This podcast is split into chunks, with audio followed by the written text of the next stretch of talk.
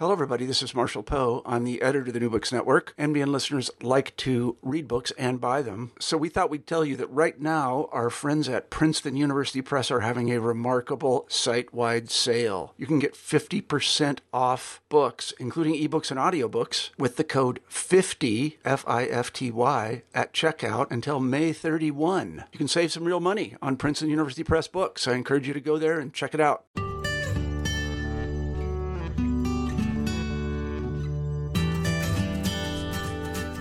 Hello, everybody, and welcome back to the New Books Network. I'm Marshall Poe, the editor in chief of the network, and today we're talking with Vivian Percy about her terrific book, Saving Jenny Rescuing Our Youth from America's Opioid and Suicide Epidemic. As I was telling Vivian in the pre interview, I have some experience with this myself as a recovering alcoholic. I've been sober for many, many years and know a little bit about the recovery process and what, what I think we should call the recovery industry, but not as much as Vivian. And Vivian will tell us all about it in the course of our conversation today. But first, let me say welcome to the show, Vivian. Oh, thank you so much, Marshall. It's an honor to be here. Great. So, could we begin the interview by having you tell us why you wrote this book? Sure, absolutely. Well, the, the book is a story of the long, painful journey of a daughter and a mother. And there haven't been a lot of stories out there about daughters and mothers, a lot about fathers and sons.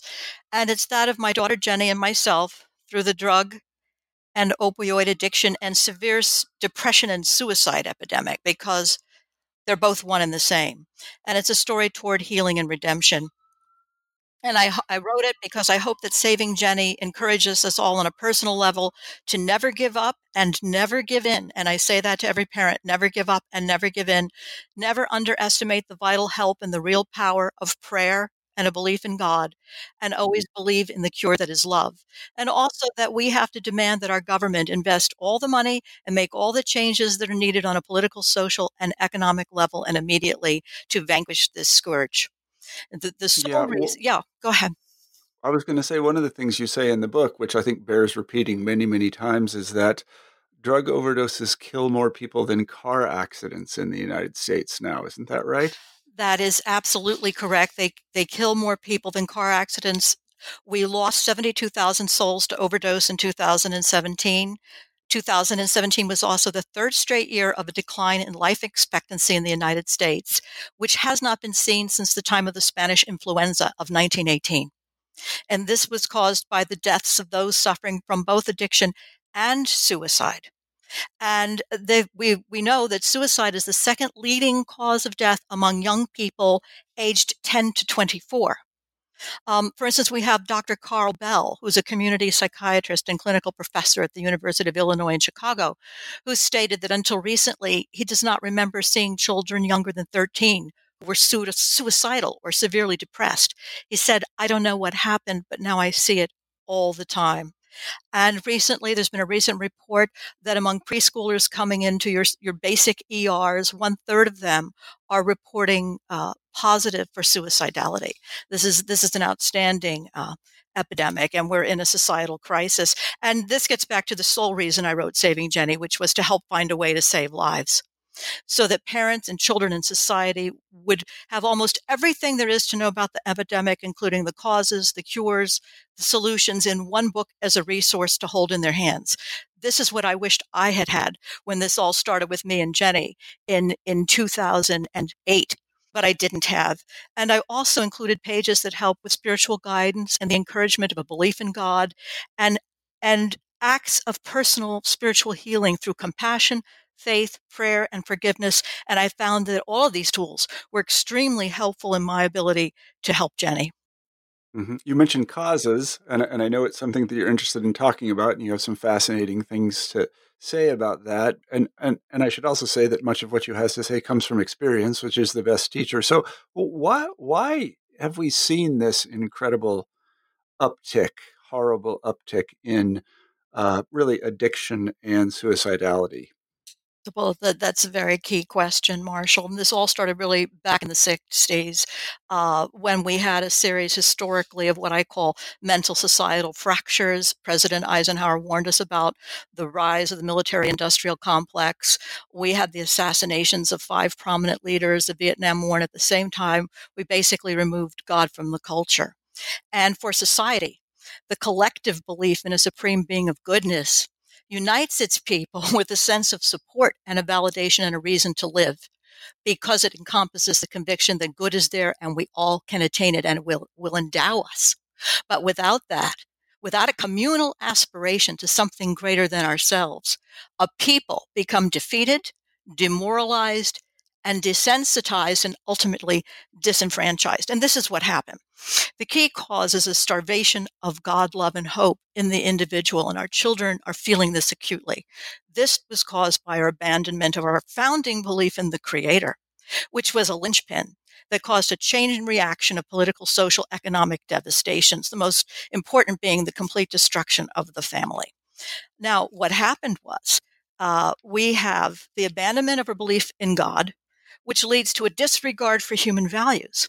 Then we have a society which is replaced with inhuman values, which, as we see, we have a sense of murderous competition where people are only measured by wealth, power, and prestige. These are the only measures of a person. Um, we have Dr. Mohan Verma from the Tripura University of India who stated that we're in a human values crisis and that society can only be maintained by human values. But now we live in a world where a person without money is treated as of no value at all, and the majority of people have become only the means for the rich to get richer.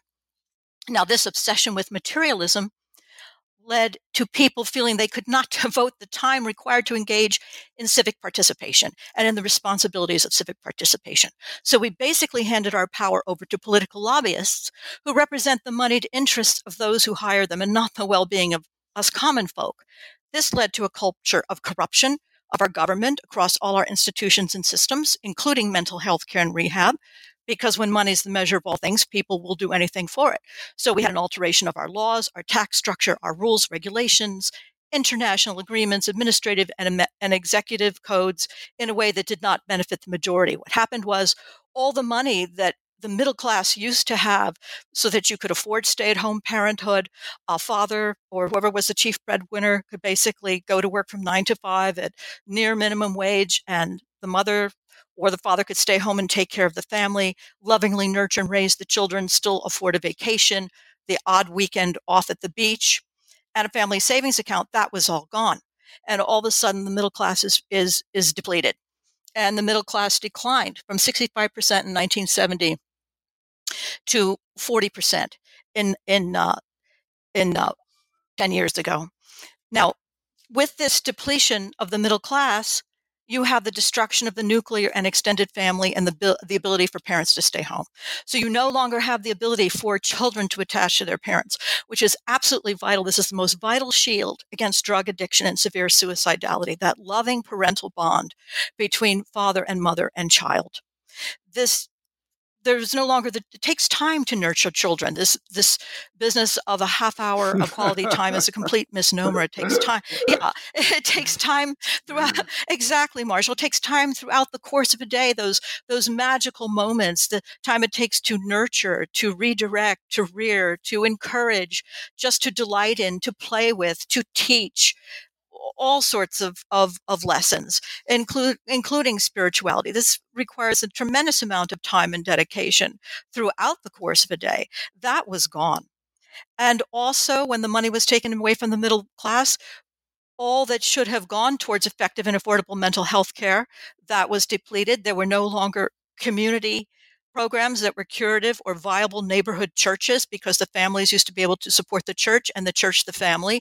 This is gone. Nobody could support neither could support the other. We should have equal excellence of education for all. The educational system is no longer what it once was. Uh, higher education is seems to be only accessible to the super wealthy, and we need jobs and vocational training. And all of this lack of support led to an economic and personal tribulation, with with children feeling abandoned, a starvation of love, a God-shaped hole in the soul, terrible loneliness of children left without their parents, really self hatred and grief, uh, separation from the authentic self. And the only remedies that the culture seemed to be offering people were the fake love substitutes of addictive drugs, hedonism, and rampant consumerism. And so, so here we are. And that's how we got there. And in addition, all of this is backed into a culture that's saturated by images and messages of violence, horror, ruthlessness, gratuitous sexuality, depredation, and ugliness. And we really live in a world where innocence is no longer protected, where the United States has become the, one of the top five countries in the world for child prostitution. And this is all part of the same problem. And the way back, we go back up the way we came down and reverse it all. That'd be quite a task. I'm reminded of something that I learned here when I moved to Northampton. They used to have something here. It started in the, I, I don't know when it started, but it, uh, people in AA, the AA meetings that I go to, talk about it. And it was called Honor Court. Can you imagine such a thing? I haven't heard of that. Honor Court, yeah. And essentially, what it was, it was run by a guy. It was founded by a guy named Bill, not Bill Wilson. But essentially, what Honor Court did is it took people that were kind of on their way down uh, the, the, slippery slope to, uh, let's say, a very bad life through drugs and alcohol and other things, and it, it sort of put them to work and in, in a in a public space. And judges would send people to honor court instead of to jail or other places or releasing them because it cost too much to keep them and uh, honor court would kind of set them right. It was a I, I don't know if it was a kind of public shaming, but it, it was a sense that the community here in Northampton was taking care of people. It was it was kind of rough justice in a way, but of course uh, after about I don't know when it ended, but you, know, you can't do that kind of thing anymore. They would have people do things like pick up litter off the street and um, you know clean uh, public toilets and things like this, and you know, people that had gotten in trouble and. Of course, all that's impossible now. Uh, but this was in lieu of prison. Yeah, it was basically what we would call drug court today. But it uh-huh. was set uh-huh. up. It was set up by citizens here. You know, just like it was extrajudicial. It really was. But judges were very much on board with it. But now, of course, it's so you know this, but it's so extrajudicial that you can't be done anymore. But anyway, I wanted to move on to. Um, did it work? I did. I think it did. They speak. People in AA who went through it uh, said that it was quite effective. Of course, they ended up in AA, so maybe it wasn't. But I, I'm always reminded of honor court and how I just like the phrase honor court. It's I like very, it too. Very nice. Yeah. If, if, they ended up in AA, that was probably a good thing. So maybe yeah, well, it was a did, useful yeah. bridge. They did, but they did. Yeah, they absolutely did because they kind of violated their own honor, and they had they were meant meant to kind of get on this the, the ready and steady path to something better. I don't know enough about it to say anything. I just it, it it was it was an institution that's now lapsed, but we do have drug courts now, and I guess they're a species of the same thing. But let's move on to Jenny's story and your story. Can you tell us the story of Jenny and your attempt to save her? Sure, sure, and and you know I'll just start off by saying that there's maybe it's a mother and daughter's story, as I mentioned before, and there's maybe no worse feeling than having failed in the primary responsibility of every mother and every parent, which is to protect your child. And I think this, and this still bothers me, this is how so many parents in our country feel.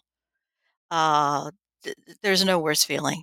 And in my case, I watched my daughter uh, fall from a place of academic achievement, excellence in music, dance, and theater to um, the abyss of PTSD, TBI, suicidality, cutting, and addiction to all kinds of drugs, including heroin and Oxycontin.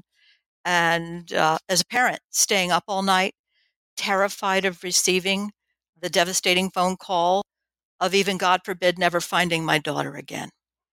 Going out to look for her, rescue her on my own, with or without the police or private detectives at all times of the day or night, not knowing how to stop it because there really was no help. And this went on for years. Uh, it all began um, after I graduated from law school, my mother developed Alzheimer's disease. And this is a case that many people in my generation find ourselves in where you're caring for children and your spouse and oftentimes an aging parent who may be ill. And in my case, I had no extended family and there were many costs attendant to her good care. So I accepted full-time employment at a very competitive Manhattan law firm.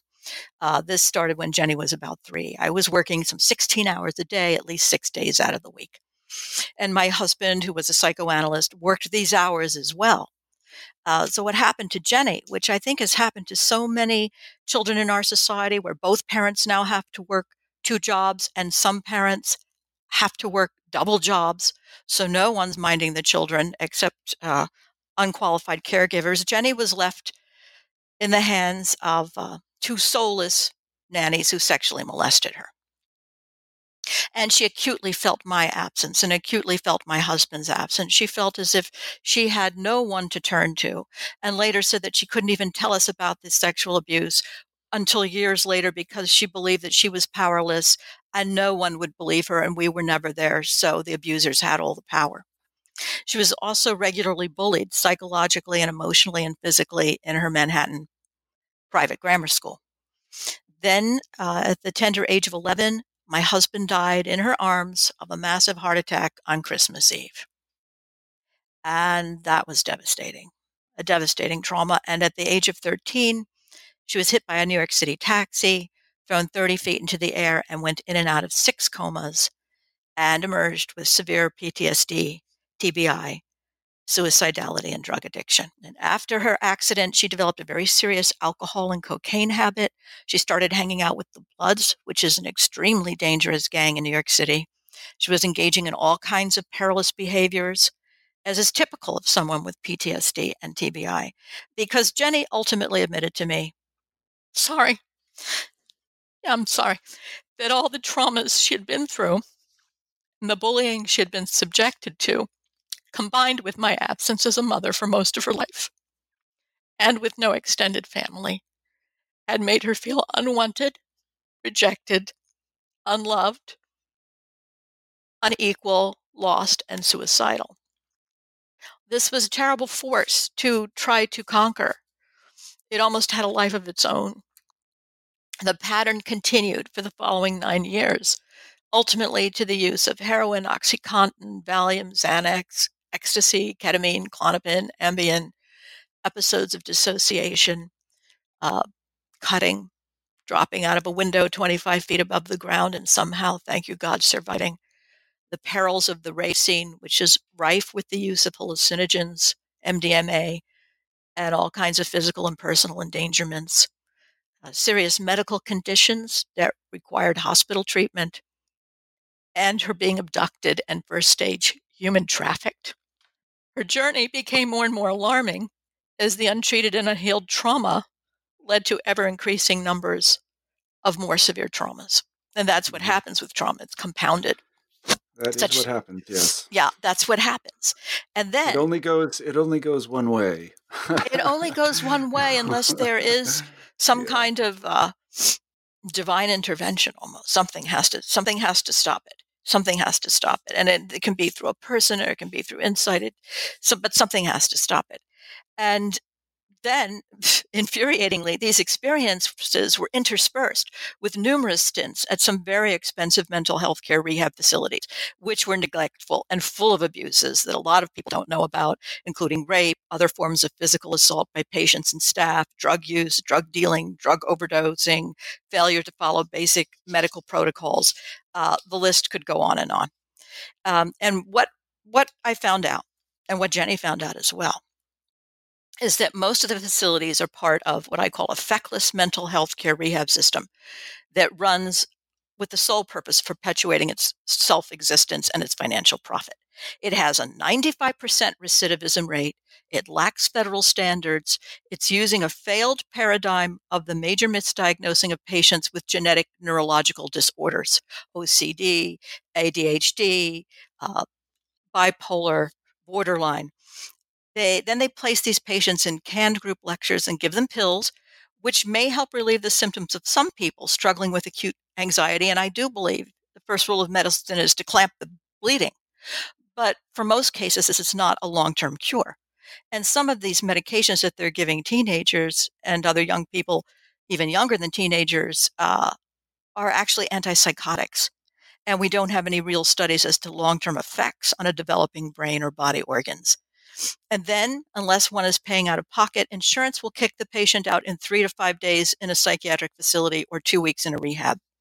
So only the super wealthy can afford the 40,000 to $70,000 per month for a one year to 18 month stay, which was the classical paradigm. The classical paradigm in addiction, the 80s and 90s was she would go in for 18 months and when people came out, they were pretty much cured. And the same thing, this was the same paradigm for mental health care. You could go into prominent facilities, let's say in Westchester County, and you would receive one on one psychodynamic psychotherapy three times a week to discuss the underlying causes of your addiction and your mental affliction. And by the time people were released, they were pretty much cured. But this is no longer because the quick in and out stays serve the insurance companies. They make money that way. The the peddling of the pills uh, makes profits for the pharmaceutical companies, and all the return customers with a 95% recidivism rate makes a lot of money for the facilities.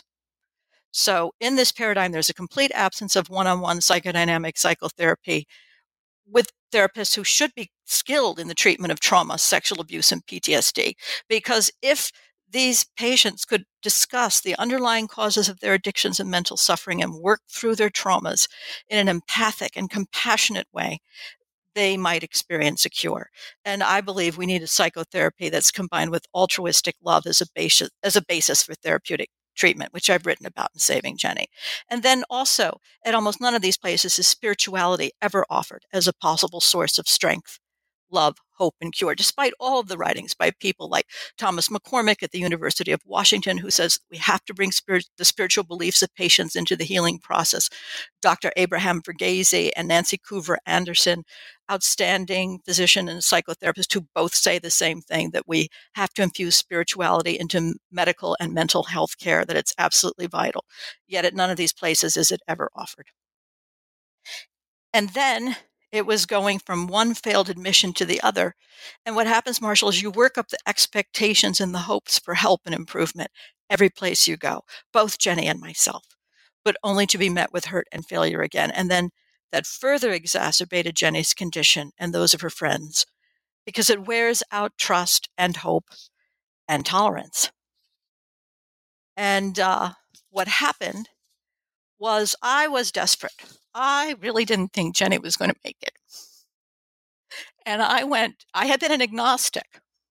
My father had been an atheist. I was sent to Catholic school for discipline, in quotes, you know. I'm not quite sure it worked. It may have to a certain extent. Uh, but I was, a, you know, an agnostic who, so I was raised to believe that religion was the opium of masses, all this sort of thing. This was sort of supposedly made you intellectual. But I went crashing to my knees, crashing to my knees. And I said, God, please just save her life. Please save my daughter. Help her. I beg you. And I prayed and I prayed. And in that moment, things started to turn around. Jacqueline, uh, Jenny had any number of, of miraculous healings. Uh, Good Samaritans would appear out of nowhere. There was a time when she had taken just an inordinate amount of drugs that even the, the detectives who found her said they were amazed that she survived. Thank you, God, she did. And I had been praying with all of my heart, mind, and soul that, that she would recover. Uh, just so many instances where prayer seemed to have intervened and prevented uh, Jenny from suffering disasters. And there are many studies that I've cited in the book that attest to the, the curative physical power of prayer, where they've studied 2,000 people in California over the course of five years and found out that those who attended regular religious service had a 36% less pro- lower probability of dying. Uh, there were studies conducted on cardiac patients in San Francisco and in uh, in Wales where they found that people who were prayed for, who didn't even know that they were being prayed for, recovered much more quickly and with less complications and needing much fewer medications. Uh, the the uh, the head of the study in Wales called the results actually uh, staggering. So prayer is is is very effective. Um, other things happened. Uh, everything started to improve. Jenny Jenny started to have more loving relationships in her life. Her relationship with me greatly improved, and her hardcore drug use abated. And I discovered that when I pray for others with compassion, that the Creator hears us. Um, if you don't mind, I want to go back to uh, kind of the beginning of Jenny's story because one of the things I found uh, fascinating and revealing, and I think the listeners will as well, is the context in which she started to use drugs. Uh, not so much the personal context, but the social context. And this links uh, well with what you were saying about a kind of transformation of the culture. Uh, it, it, seemed, and I, and I, and I saw this when I went to college in the '80s because uh, I, I, went to a I went to a school where there were a lot of people that were from private schools back east and so on and so forth. But it was the the kind of uh, the accessibility of drugs, hard drugs, and also the acceptance of hard drugs. And it just seemed like what all the cool kids were doing. Um, and it seems in her context, and this is in Manhattan, that they were both readily available and accepted. Is that is that right? In some ways, yes, and in some ways, no. Um, Jenny was actually ostracized uh, by the mothers and other students in her schools once they discovered that she was using drugs. However, there was there it, they were easy to find. There were lots of parties that were taking place in Manhattan where older grad students at certain universities would have parties in Brooklyn and invite uh, the younger girls to attend them all sorts of crazy things went on. It was it was your children. There were there were children who um, usually the children who felt marginalized in some way who ended up becoming involved in drugs. They were uh, sometimes um, the son who was gay, sometimes the girl who wasn't as pretty, or the girl who was somehow more vulnerable, the child who wasn't as favored, the person who was bullied in school. Um, rarely was it the student who was the popular one or the valued one. It was usually the one who was somehow more fragile, more vulnerable, with parents that weren't really there for them or couldn't be, who were working such hours that they that they weren't around. And yes, through Facebook as it developed at that time and through the internet, they could get a hold of anyone and anything that was out there. And they pretty much did. And it was really the eruption of the internet in uh, after 2000 that made uh, was also part of why uh, the drug epidemic exploded because all of a sudden everything was at your fingertips and exciting you and and there were clickbaits and you know young girls were encouraged to send sexually exploitive pictures of themselves over the internet. And now we have the Tide Pod challenges. Whereas one journal, well, yeah, as one journalist said, why take your doctor prescribed meds when you can negotiate death on your own terms? Um, we have Pornhub over the last five years with 23 billion clicks in 2016. So I would say it was really uh, the rise of the internet also that fueled this. And the, the, the internet really exploded at the same time that the family really imploded even more and parents were much less available to their children but children have to attach to something. So they attach to their similarly uh, distressed peers who then participate in all of these um, unhealthy and immoral activities on the internet. They don't know any better because they're trying to fill a void. They're trying to fill the God shaped hole. They're trying to fill the lack of parental attachment and they're attaching on to the only things that are there. Unfortunately, they're uh, extremely unhealthy and harmful.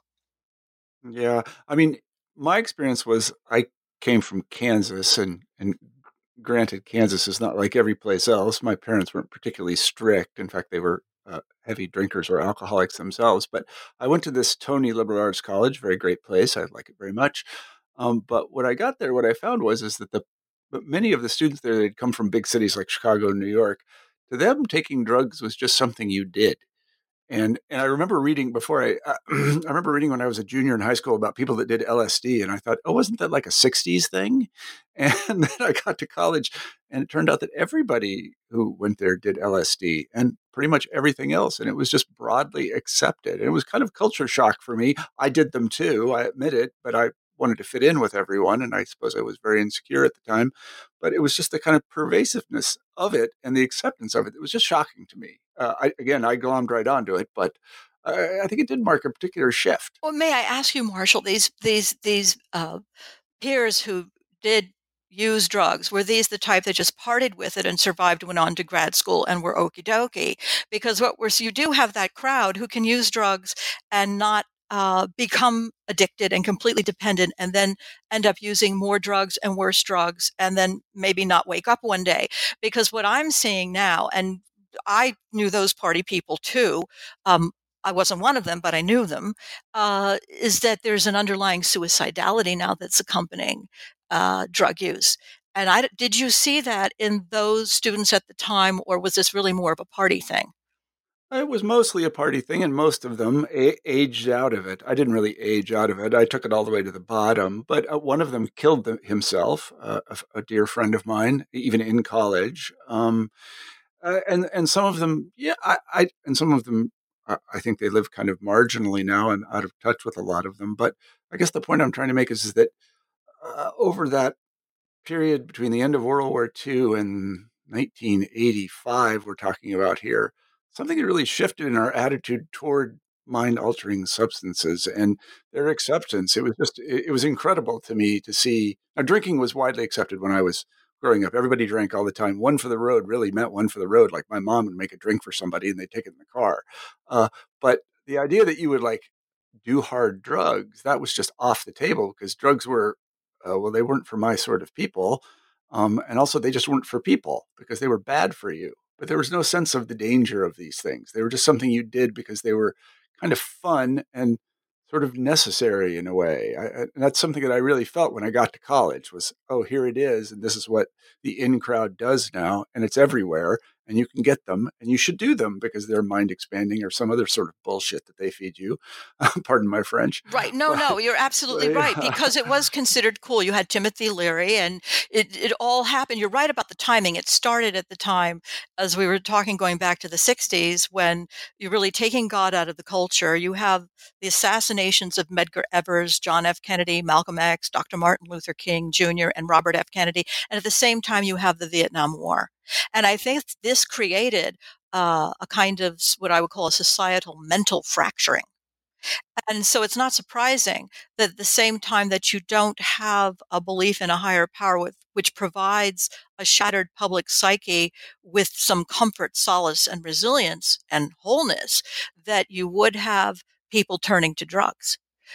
Yeah, and and I think also that it was a profound cynicism that I recognize among my peers, and I think still exists today. I asked my students the other day whether they were uh, had any kind of higher values or anything like that, and and you know they all came up with sort of banal things like I want to help people, and that's good. I like that, but I said, "Are you part of any more general project and they couldn't identify anything and then you know i would say well but what about the american project life liberty the pursuit of yes exactly kind of they, and they and you know they didn't they didn't recognize that at all they were very cynical about that and i said but you know what about uh, you know i don't know the civil war we we did you know americans enslaved other americans but then we sacrificed 600000 lives to end slavery or what about world war ii you know defeat the nazis? What about you know defeating communism? And they just very cynical about all these things. They just said, uh, that was some sort of bullshit. We did that for our own, you know, benefit. And I, I was astounded when I heard it because it's not true.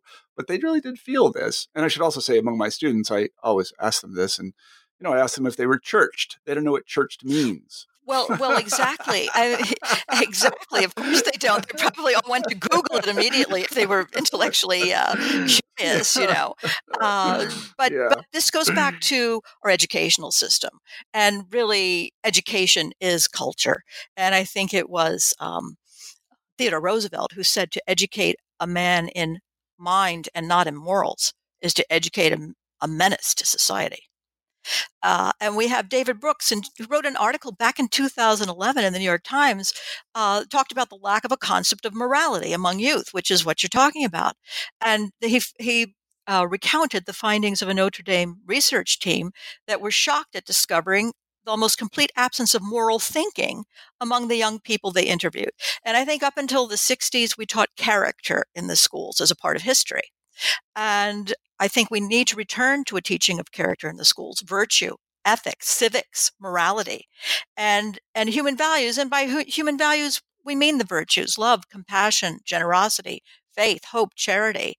Uh, we need to restore moral thinking to our culture. Yeah, as somebody who's taught in universities for a long time, that does not happen. I can. It doesn't happen. Does it, doesn't happen. In, not even close. Well, and, and, and I would say even with in, in Catholic school, they asked us to perform a um, examination of conscience every evening.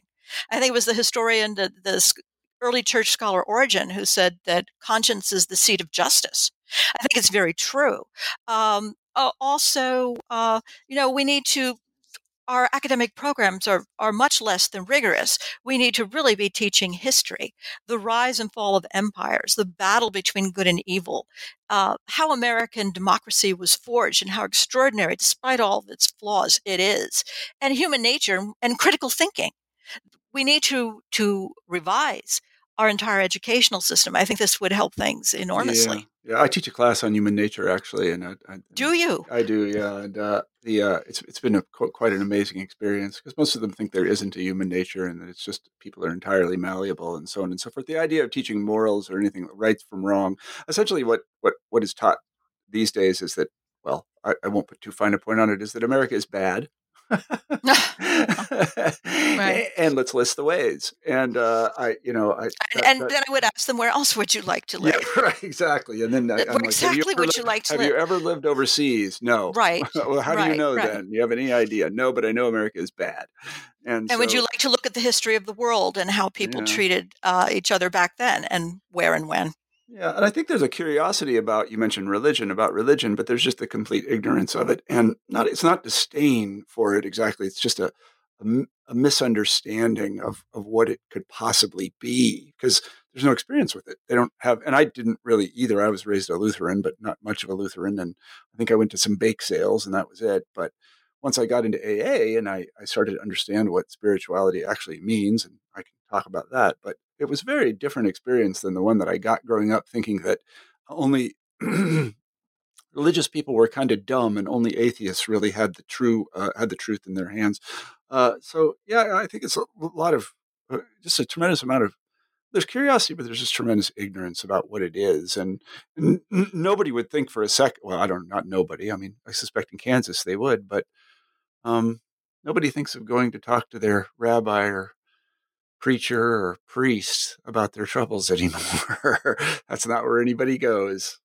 Well, that's that's uh, another point, and um, about what's happened to the culture and the, the Catholic Church, and as one who was raised a Catholic or disciplined, as I said, but nonetheless went through through Catholic training. Um, there used to be some goodly priests in the church with whom one could speak, but um, the church, it looks, was uh, infiltrated and ruined, and it became part of the general culture. And uh, Radley, rather than um, be the bastion of the godly supernatural, it uh, just lay down with the hedonistic natural and uh, so so where do where do these young people turn for this kind of um, heartfelt selfless uh, altruistic love that true representatives of faith used to be able to impart to give one hope and guidance as to what constituted a good and a right life. I mean, I'll, t- I'll tell you my own personal experience, and I can only speak to that. Is the first time I ever encountered those things, that kind of altruistic love, and a kind of set of rules which were above any person and given by some other authority, was in, in fact, AA meetings uh, where people speak honestly about themselves. And I'm, I'm not going to, you know, pound my fist and tell everyone to go to AA. It's for whoever wants it, but uh, it, I, I, did see it there, and, and I saw people who were genuinely interested in me and interested enough to spend an hour every day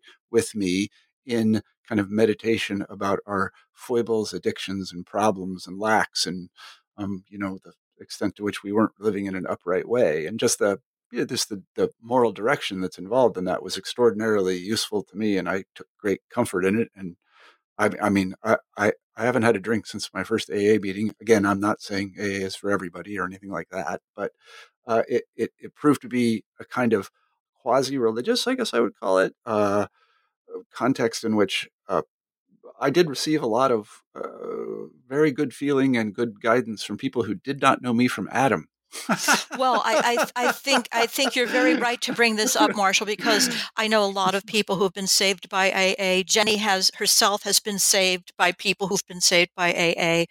I know young people who go to the young people's AA meetings and have since they were 15 and now they're 30 and in social work school and they want to give back and help other people as they themselves were helped. And they did find that altruistic love and guidance in AA. And I think it's wonderful. AA has saved hundreds of thousands, if not millions of lives. It doesn't ask for payment.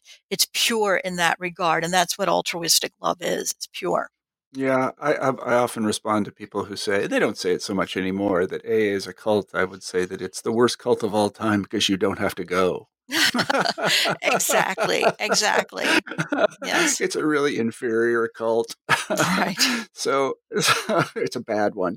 So, but yeah, I mean, there are lots of paths to recovery, and and some people recover spontaneously. I think most people age out of drug use, but for that percentage that doesn't, things like A are extraordinarily valuable. But I did want you to speak a little bit more about um, really the kind of lack of serious psychological help, both in uh, recovery centers and places like this, for people with uh, addiction problems. It's it's it's truly astounding uh, that we don't have in place a system to help these thousands of people. Well, that's true. And um, is it would this be a good time for me to discuss the overall solutions the conduct the Yeah, conduct of therapy great. is part of that and i will spend some Yeah, time on that yeah that. Yeah, do yeah that. Yeah, a- and and and i'd like if i could because i think it's a wonderful quote start off by quoting de tocqueville alexis de tocqueville and You can never do wrong quoting Alexis de Tocqueville.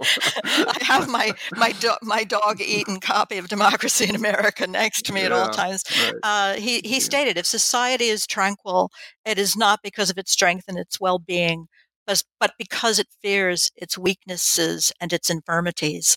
Everybody feels the evil, but no one has courage or energy enough to seek the cure." And I think this is how most people feel about the drug opioid suicide epidemic. But we have to seek the cure because it's our moral duty. And we and there, there, are cures. And the cures, the solutions exist in terms of attacking the drug problem per se, in terms of political, social, economic reforms, and then in terms of reconstituting ourselves, restoring our own souls and our own free will as individuals in our infusion of love, one on one, one to another, in psychotherapy and in our families. And and I can go through that. But in terms of overall approach, and I think this this shows the lack of seriousness with which the government is approaching the problem, all the positive congressional talk notwithstanding. The recent legislation adopted by Congress provided for a paltry six to eight billion dollars over the next two years to com- to combat this epidemic, whereas the allocation to combat HIV/AIDS is approximately hundred billion dollars over the next five years. And we need at least this much to fight this plague, especially. And people say, well, where are you going to get the money? Well, let's look at the costs. The costs of drug addiction alone, not including the suicidality of it, in the United States is $1 trillion a year. 1 trillion. Now, if this were the incursion of a killer virus like Ebola, our government would absolutely find a way to halt its influx and its spread, discover a cure, and develop a vaccine against it. And we have to demand that the drug suicide epidemic is attacked in the exact same way. There's no reason why it should not be. It has to be. It's not being taken seriously. And the first thing to do is to stop the supply of drugs. And we do this by crushing the importation, marketing, and distribution of all lethal substances, including but not limited to fentanyl, carfentanil, heroin, cocaine, ketamine, methamphetamine, and MDMA, especially by drug lords and cartels. Then we have to freeze the manufacture of these poisons at their source and make it clear to all foreign nations that we will not tolerate their production and export to the United States. And then, in addition to that, we have to rigorously pursue a policy of transparency, accountability, investigations, and legal action with respect to the pharmaceutical companies, the medical practitioners, the government representatives, and the healthcare facilities who've been involved in the pushing of OxyContin and any other similar prescription medications. Secondly, we need effective emergency intervention techniques to prevent opioid op- overdose. And I believe in this regard, we need the national over the counter availability of naloxone. And that naloxone, which will, which will prevent overdose when it's administered to the patient. Naloxone should be carried in all schools, libraries, inpatient and outpatient rehabs, psychiatric facilities, and hospitals and halfway houses. And amazingly enough, it's not. And people have died because of the non availability of naloxone in these facilities. It should also be at fire stations, police stations, churches, mosques, synagogues, and temples. And then also, in terms of effective emergency intervention, we need community treatment referral stations open 24 7, 365 days a year, where people suffering with addiction and mental distress are provided with instant help and then sent to therapeutic establishments. And they had such places in New Hampshire where they had these referral stations at, uh, at firehouses. And this was very, very helpful. Uh, then, of course, we have the issue of consumption. And this is our bit, just as big a problem as a supply. We have to demand that the federal government develops a truly successful dual diagnosis paradigm, essentially a cure with a less than 15% recidivism rate. We've made tremendous inroads with AIDS. People are living for decades with the disease. We should, there's no reason why the drug suicide epidemic cannot be approached also with a very rigorous protocol. And this protocol should include spirituality, as we discussed. Uh, there should be free access to high caliber inpatient and subsequent halfway house and outpatient treatment and recovery regimes. And they should keep patients for significant, and they sh- this access should be free and they should keep patients for significant terms, allowing them to achieve valid and permanent healing. Also, we have to eliminate any shaming in the culture directed against people suffering with drug addiction or mental affliction. And as such, I've advocated in, in um, in previous articles that we memorialize those who've died in this epidemic. And it's been 700,000 souls in the last 20 years by erecting walls of voices in our communities, similar to the AIDS quilt, similar to the Vietnam uh, Veteran Memorial Wall, where we honor those who've died and, and they're no longer shamed, that this is out in the open. Families can grieve, and this serves as a reminder to never let this happen again. So, this will be a reminder that the government can't ignore. And uh, will prevent further people from dying. And we should. Mm-hmm. What, what, do you let me let me ask this? What, what do you think explains the absence of such a response by by essentially politicians and I don't know the federal government or the bureaucracy or I, I, it just doesn't seem to me that it's being taken terribly seriously by uh, anyone running for office or anyone who has their uh, sort of hands on one of the levers of power. There's there's no I don't know, uh, great society program to prevent drug uh, abuse, addiction, and death. What, what explains that? I don't really know. That's an open question. I don't know. Well, it, it's a very interesting question, uh, and uh, there there are a couple of possibilities. Uh, one is that perhaps it's that uh, the mothers and fathers and addicts have people suffering from addiction and mental affliction have not organized themselves into um, a cohesive voting block now, if they were a, a, a, voting bloc and united as a voting bloc, then the politicians would have to listen to them. Also, there's a lot of money being made by big pharma, by the facilities, uh, by lots of people in keeping people sick. Uh, so that that doesn't exist with the AIDS epidemic, but it does exist with the opioid suicide epidemic uh, then it could it's also a byproduct of the immorality in the culture that we just don't have the moral fiber to care enough to to to enact the reforms that that need to be enacted and all and also uh, there are two more aspects which I would name. One is that throughout history and looking at human nature, there's been the unconscious um, urge to human sacrifice where we take certain groups of people and make them the scapegoats and allow them to be sacrificed. Uh, it's an unconscious uh, urge in humanity and not a very pretty one. And then there's the fact that uh, we wrongly judge people with addiction as indulging in a vice and a corrupt lifestyle when the truth is that they have very little choice that these are people who who've been tormented by substance abuse abuse disorder who are suffering oftentimes from multiple devastating traumas and losses since an early age, and frequently also socioeconomic deprivation. Um, in the cases of young women, often sexual abuse. In the case of young men, uh, beatings and abandonment. They are often in unendurable emotional and mental pain, feel despair, and use drugs to self medicate, often as the last stop before suicide.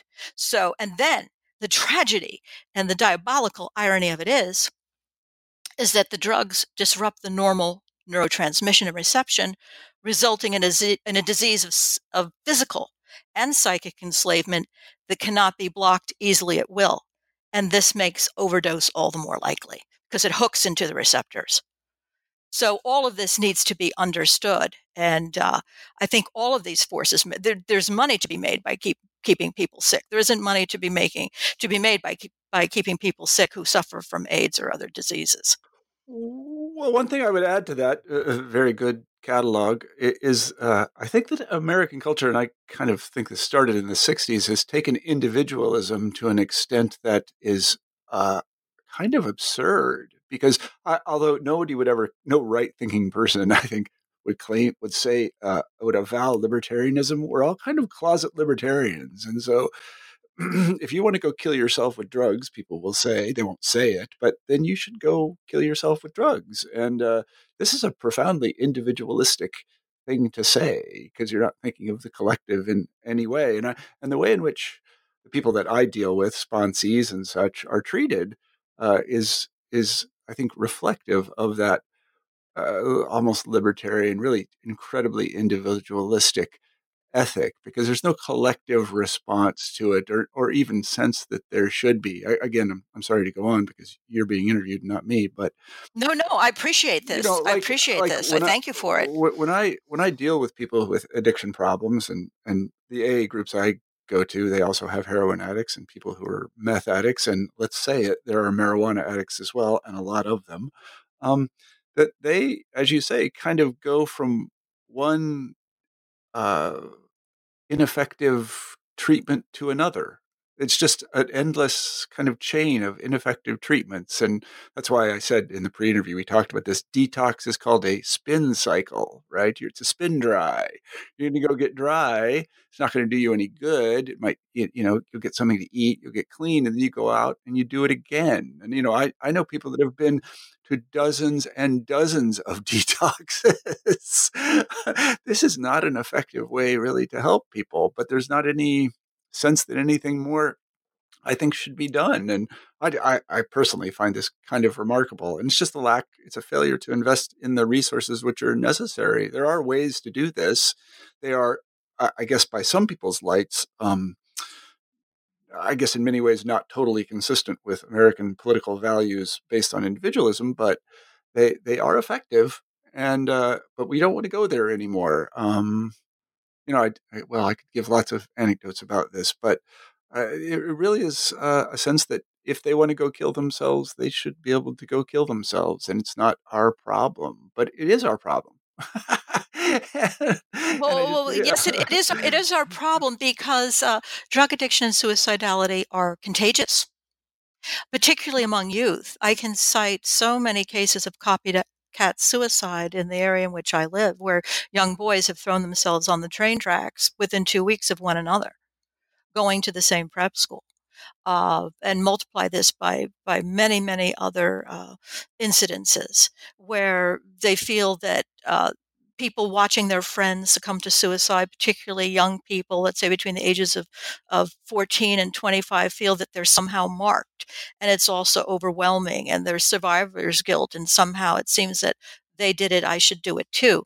And I think going back to the individualism you mentioned, uh, Marshall, and, and, and, and de Tocqueville actually pointed that out as, as one of the problems oh, yeah. democracy. Oh, he was, he was big on that, yeah. Yeah, that it gets carried too far and then causes a lot of trouble. Uh, we also have, I think, maybe a carryover of the blame the victim society, which is a carryover from late 19th century, century social Darwinism. Uh, survival of the fittest. Well, uh, if you're not tough enough, that's your problem. And you're right. People take the attitude, I don't use drugs, so why do you? I open the book with a story of a woman, and, and I'm telling her she's a neighbor about this young boy who was so abandoned by his parents and taken advantage of by his peers who overdosed. And she said to me, Well, nobody put the drugs in his hands, did they?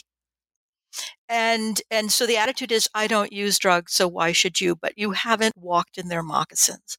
You haven't been through the traumas and the horrors they've been through. You don't know what they're struggling with. And and this is what causes people to to uh, become substance abuse dependent and suicidal.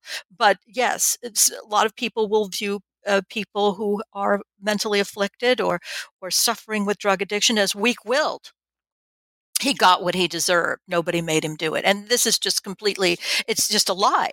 It has nothing to do with the will. It's, it's a disease. It's a lie. Mm-hmm.